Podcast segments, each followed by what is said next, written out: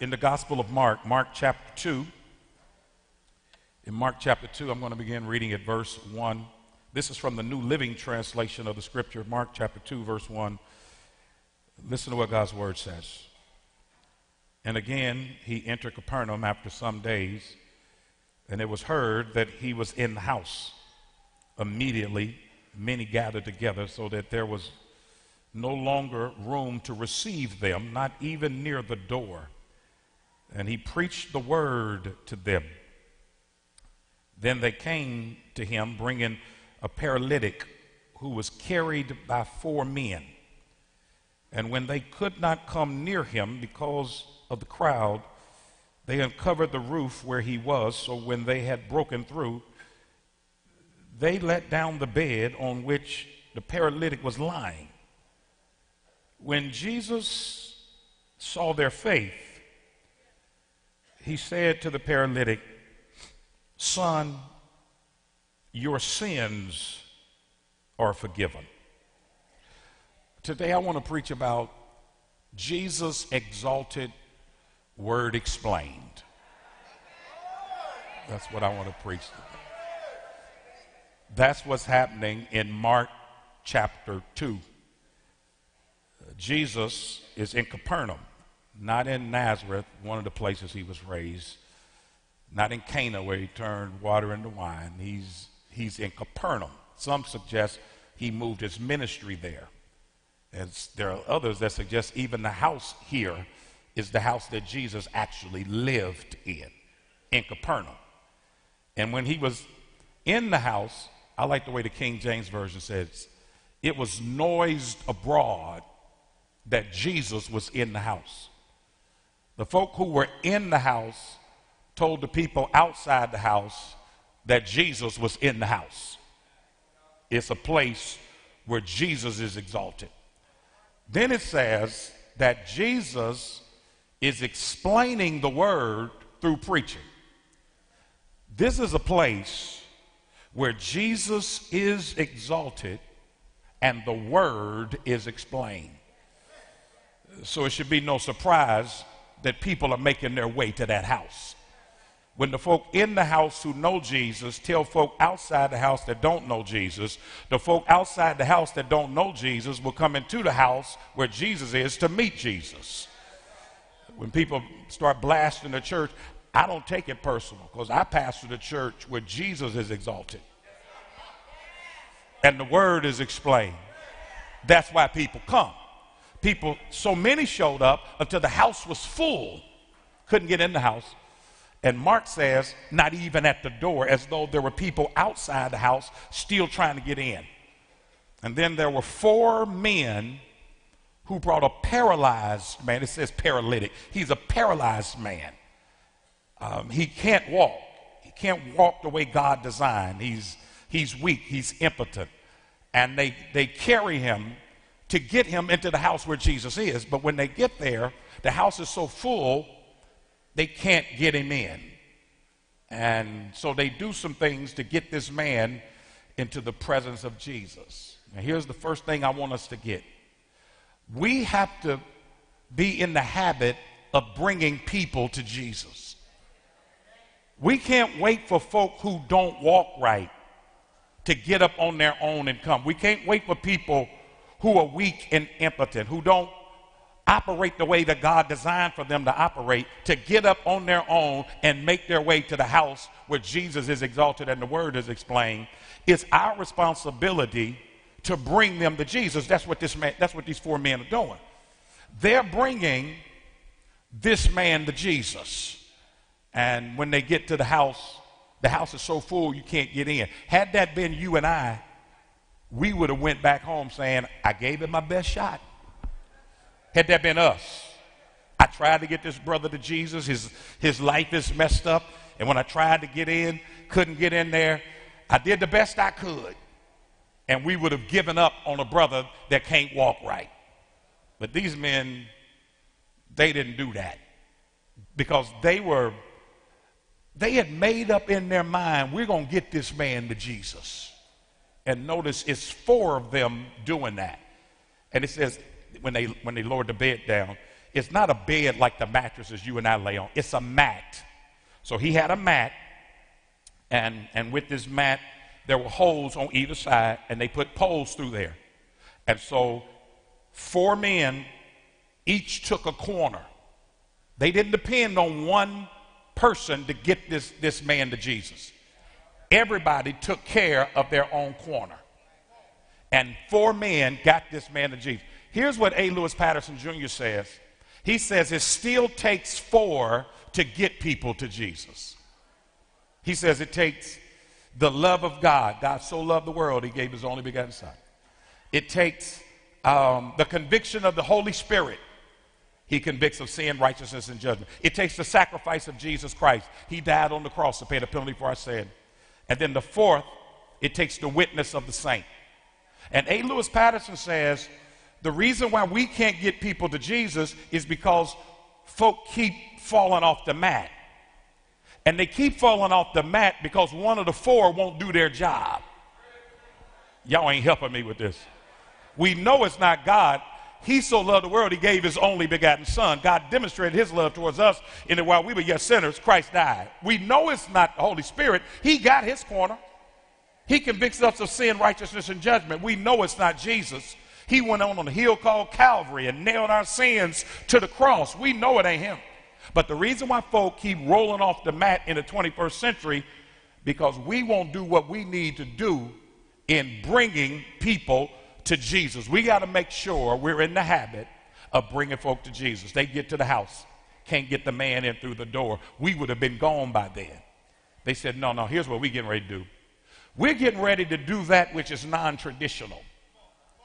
Everybody that went into this house went in traditionally through the same door. Everybody that got in where Jesus is exalted, everybody that got to where the word was explained, they all came in through the same door. But then they said, that door won't work for this brother. But since that door won't work for this brother, we ain't giving up on this brother. We're going to do something that's going to raise some eyebrows. We're going to do something that's going to have folk looking at us funny. We're going to do something that's non traditional. We're going to do something that folk may talk about us. We want to do something that, that they might uh, go against us on Twitter and, and put a blog out there on what's wrong with us. But we're going to do the non traditional. I'm trying to show y'all something. That if you and I are serious about getting people to Jesus, we have to avoid the tragic trap of tradition. I believe the reason why so many people are not being saved in the 21st century is because so many ministries and so many churches mean well, but they're trapped in tradition and stuff that used to work 100 years ago when Reverend Poole was the pastor of Eastern Star Church. That ain't gonna fly in the 21st century. So we can keep doing what we did 100 years ago and nobody gets saved, or we can step outside of tradition and do whatever it takes to get people to Jesus. Y'all ain't saying amen. We can't get caught up in the tragic trap of tradition. We have to do whatever. We can't keep doing the same stuff over and over if it doesn't get people to Jesus. That's one thing I can say about Eastern Star Church over the past 100 years, even prior to me getting here 31 years ago. Y'all, there have been transitions and change, and we've been showing y'all that through these videos through, the, through this year. Uh, because we understand in this ministry Tradition can be appreciated, but it doesn't have to be a trap. I appreciate the tradition that got me saved. I gave my life to Christ when I was 13 years old. That was a long time ago. And I appreciate that tradition. They brought me into the presence of Jesus Christ. But the way that ministry operated, we don't operate like that today. I have an appreciation for the tradition, but I'm not trapped by it. Y'all ain't saying amen to this. Um, it, it's, okay, I'll do it like this because some of y'all, the issue is we don't like to change. Psychiatrists say by the time somebody is 30 years old, they already set in their ways. And a lot of y'all in here, older than 30, you set in your ways. That's why you don't like the setup of this, because it ain't traditional. That's why you don't like the fact we ain't got on tuxedos. and white dresses and big hats because you can't appreciate change as, as a tradition. And we get so, that's why there's still black churches around America that still worship only at 11 a.m. on Sunday.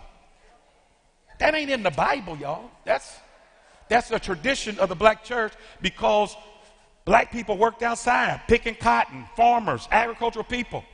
And they, they didn't, they would work early in the morning on Sunday. It would get so hot in Mississippi by 11 o'clock, they would shut it down and go to church. Y'all didn't know that's why we met at 11, did you? And you work in an office building with air conditioning and wonder, how come we don't worship at 11? Because it's a tradition. We can appreciate the tradition, but it's okay to change to get people to. Okay, no, no, y'all ain't, no, no, y'all act like y'all ain't getting this. Um, oh, I do it like this. Uh, I heard this from Pastor Arthur Johnson the first time I heard this. He was talking about this, this young couple that got married. They were newlyweds, and so the wife was doing her thing. She's in the kitchen trying to cook for her husband, and he noticed every time they had ham, his wife would cut off uh, the edges of the ham and then put it in the pan, put it in the oven, and cook the, the ham. And so he kept trying to figure out why is she cutting off the edges of the ham, putting it in the pan, and putting it in the oven. So he asked her, baby, why every time you cook ham, you cut off the edges, and then you put it in the pan, and then put it in the oven? And she said, I don't know. That's the way my mama always cooked it. So they called the mother and said, uh, Mama, why is it when you cook ham, you cut off the edges and put it in the pan, then put it in the oven before you cook? Must say, I don't know. That's how your grandmama did it. So three generations. And so they called the grandmother. Grandmama, why did you cut off the edges of the ham before you put it in the pan, then put it in the oven? And here's what the grandmother said because I didn't have a pan big enough for the ham. So I had to cut the edges off to make room for it to get in the pan. Y'all ain't helping me with this thing. Y'all, stuff that used to happen in the past, we don't even know why they do it. We just want to keep doing the same thing over and over and then wonder why is nobody giving their life to Christ? Why is nobody being saved? Why is nobody's walk changing? Because those of us who are already in the house won't make adjustments to help people get to Jesus. And they said, when we when we do the non-traditional, they say, here's what we're gonna do. We got to take this thing to another level.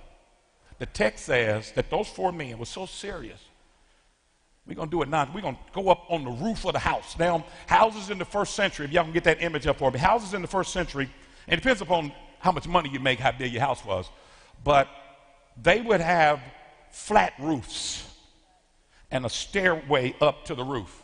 And the flat roofs would have beams across it, flat beams, and then they would bring in mud and thatch, and, and that would be the rooftop. So it wasn't like our roofs in the, 20, in the 21st century. And grass would actually grow up there. And people would spend time on their roof. When you wanted some peace and quiet, you go up on your rooftop and chill.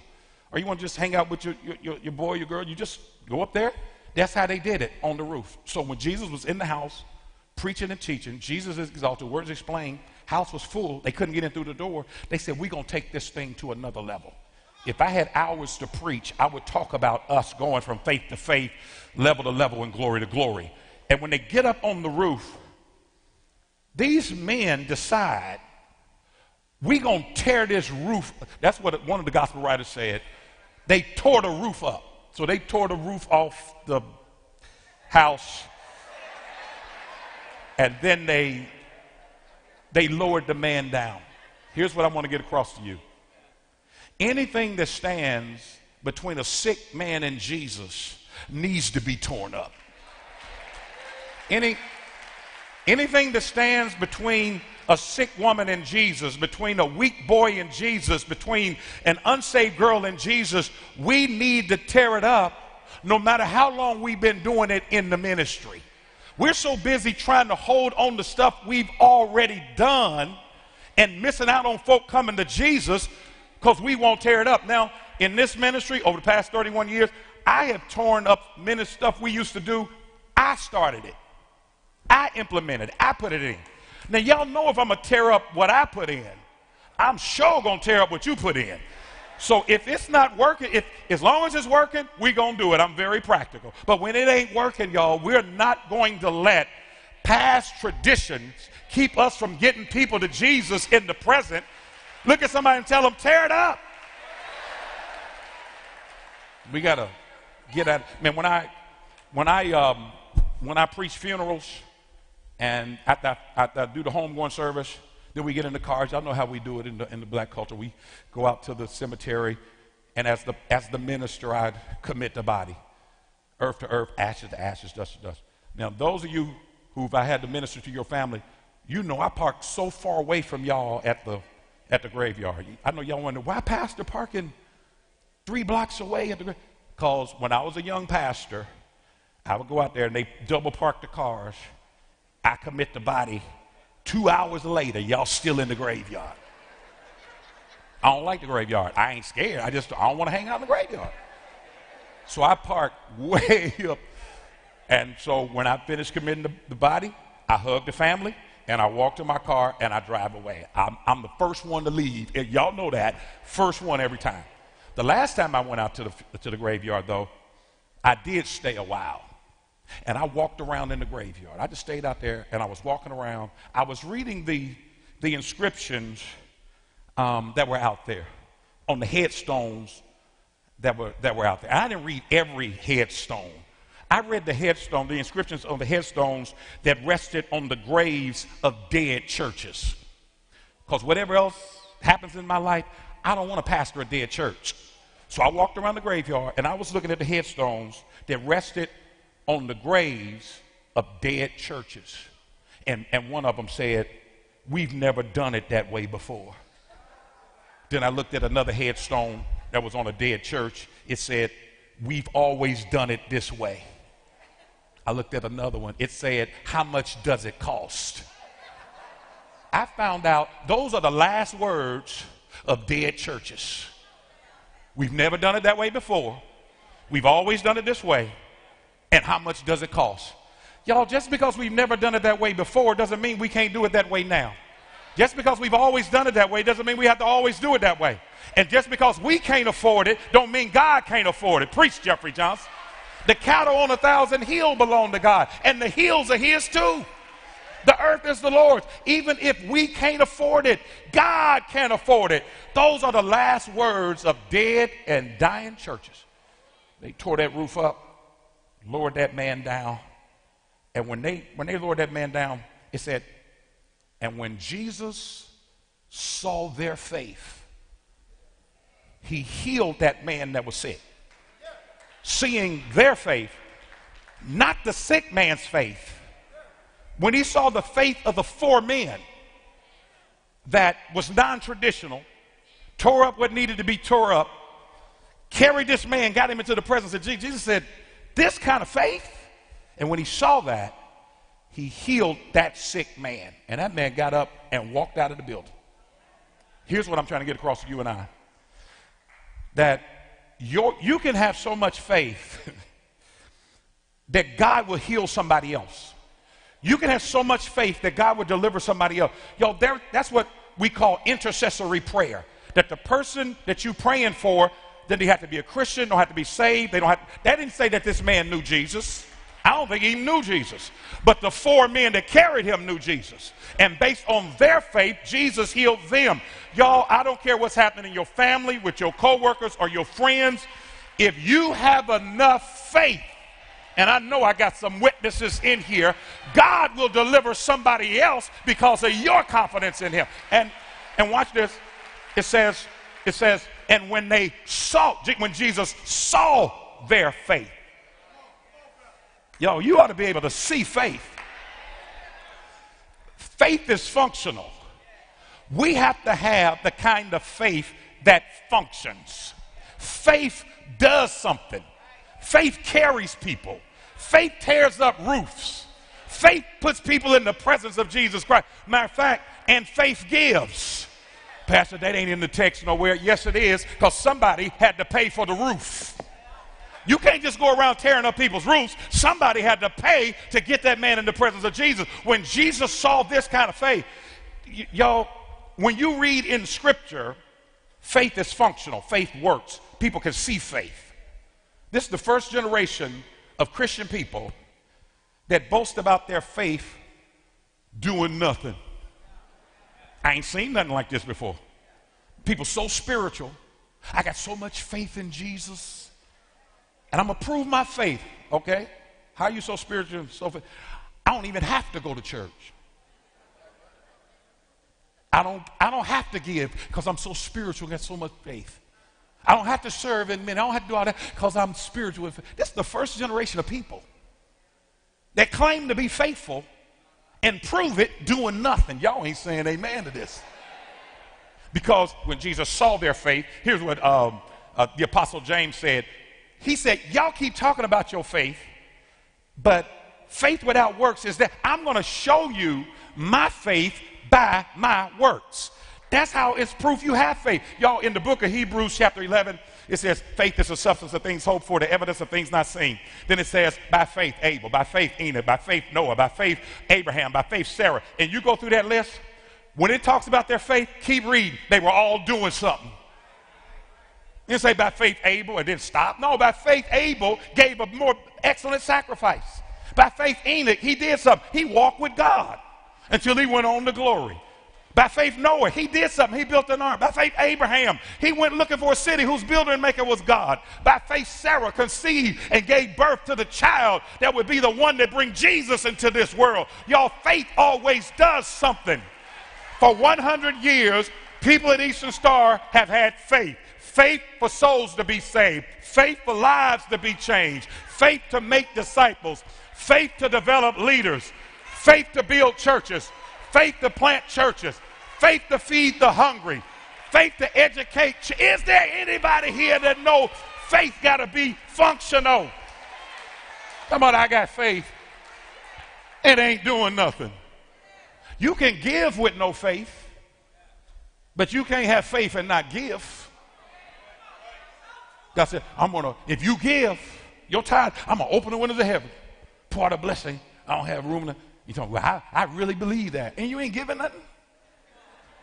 Faith functions. Are y'all getting this? I got one more and I'm done. Here it is. They lowered that man. Jesus, this kind of faith, I'm going to heal this man, but I want you to see how he healed him. Jesus told the man, Son, your sins are forgiven. That don't mean nothing to any y'all that ain't never sinned. But for those of us like me that missed the mark, I've gone places I wish I had never gone there. I've done some stuff, y'all, I promise, I wish I had never done it.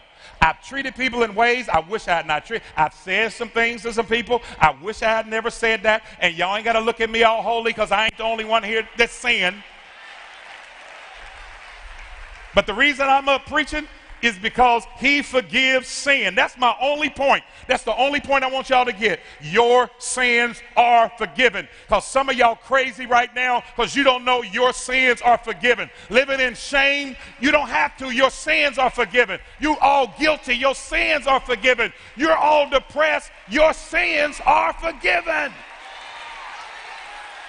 That's the only thing I want y'all to get when they asked you, What did Jeffrey Johnson preach today? Your sins are forgiven. And watch this. He said, Son, your sins. Because I'm not going to, he says, I'm not going to let your sin keep you from being my son. It's a trick of the enemy to make you think after you've given your life to Christ, believe in the death, burial, and resurrection, you received him, then you made a mistake. And the enemy's trying to make you think you're no longer a child of God. So Jesus said, Let me clear this up. I know you sinned, but you still my son. You still my daughter. That didn't change. Now, what sin does, sin doesn't rob you of your relationship with God, but it does mess up that fellowship with God. I mean, my, my sons and I try to have a good relationship and fellowship with them, and then sometimes they disobey the father. I didn't stop being their father. The relationship never changed. What changed was the fellowship. Y'all, sin is a joy stealer. Psalm 51. David had committed adultery and, and he committed murder, all kind of stuff he did, man. He was corrupt in, in, as a head of state and office. And then somebody pointed his sin out to him, and David said, Psalm 51, Lord, have mercy upon me according to thy loving kindness, according to the multitude of thy tender mercy. Blot out all my trials. Against thee and thee only have I sinned. And when you keep reading, he says this Restore unto me the joy of my salvation. Let me tell you what he didn't say. He didn't say, Restore unto me my salvation. Still had a salvation.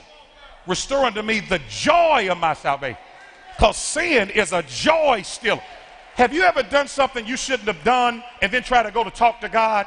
Sin is a joy stealer. So Jesus says, even though you sin, you steal my son. I got to rush this. Son, your sins are forgiven. Now we know why the man couldn't walk right. His sin did that to him. Now, don't misquote me when y'all start tweeting and all that. I don't believe that everybody who is sick, I don't believe everybody who's suffering is suffering because of sin. I don't believe that. You can mind your own business and suffer. You can be the, the holiest person in the world, and so Jesus was. He was tempted in all points as we are. He knew no sin, but he still suffered. You can suffer and, and not do wrong. So all suffering, all sickness is not because of sin, but all sin leads to suffering. The reason why Jesus said to this man, Your sins be forgiven, because he wants this man to know the reason you can't walk right, the reason you're in the situation you're in right now, is because of your sin. But I'm getting ready to free you from that. Your sins are forgiven. And some of us can testify. You know, people talking about, how you doing? Well, you know, the devil really busy. Sometimes it ain't the devil. I did something. I messed up. I'm reaping what I, I sold the wind. Now I'm reaping the whirlwind. It ain't the devil. I did this to me. Y'all ain't gonna say amen. Y'all gonna act like y'all ain't never done nothing wrong? Your sins are forgiven. And then people heard that. You know, the house is jam packed. Everybody looking at this. And then some said, What? He said, Your sins are forgiven? And then they said, Only God can forgive sin. That's what they're thinking. They were thinking. Jesus said, Wait, I know what y'all thinking. Y'all, y'all wondering, why didn't I say, take up your bed and walk? It's in the text, Mark 2. Jesus said, I didn't say take up your bed and walk. The reason I said your sins are forgiven, because I want y'all to know I forgive sin. Y'all, somebody right now is so messed up because of sin. You, you sinned five years ago and you still won't forgive yourself. Jesus said, I could have said, take up your bed and walk, but I wanted Eastern Star Church in Indianapolis to know God forgives it. And this, I'm not trying to be judgmental towards you, Every time I get up to preach, Satan plays reruns in my mind. Right? So the music ministry's up, they singing. I'm trying to get my mind together. Okay, here I'm going to share God's word. I want people to be saved. I want to make disciples.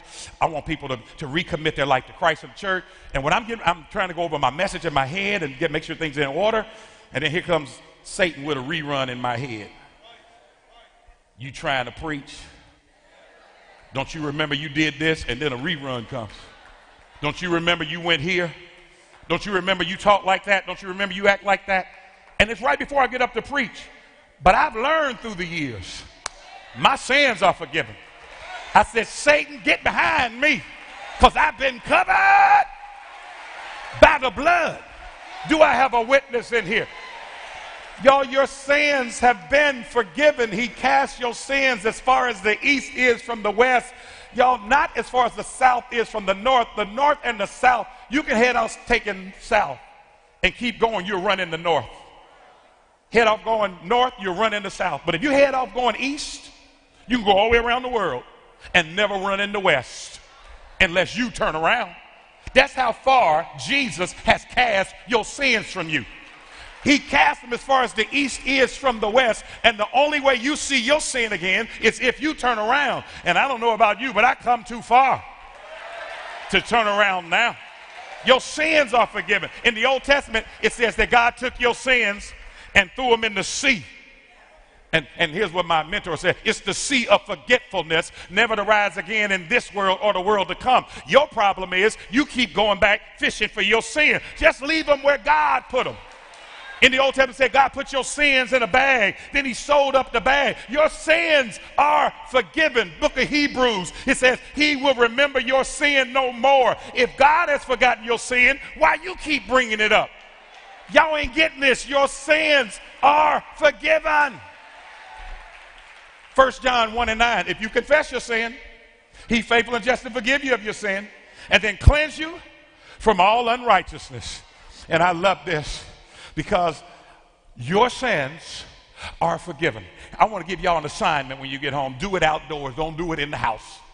Take a legal pad, take a, a piece of legal paper, and write your sins on it.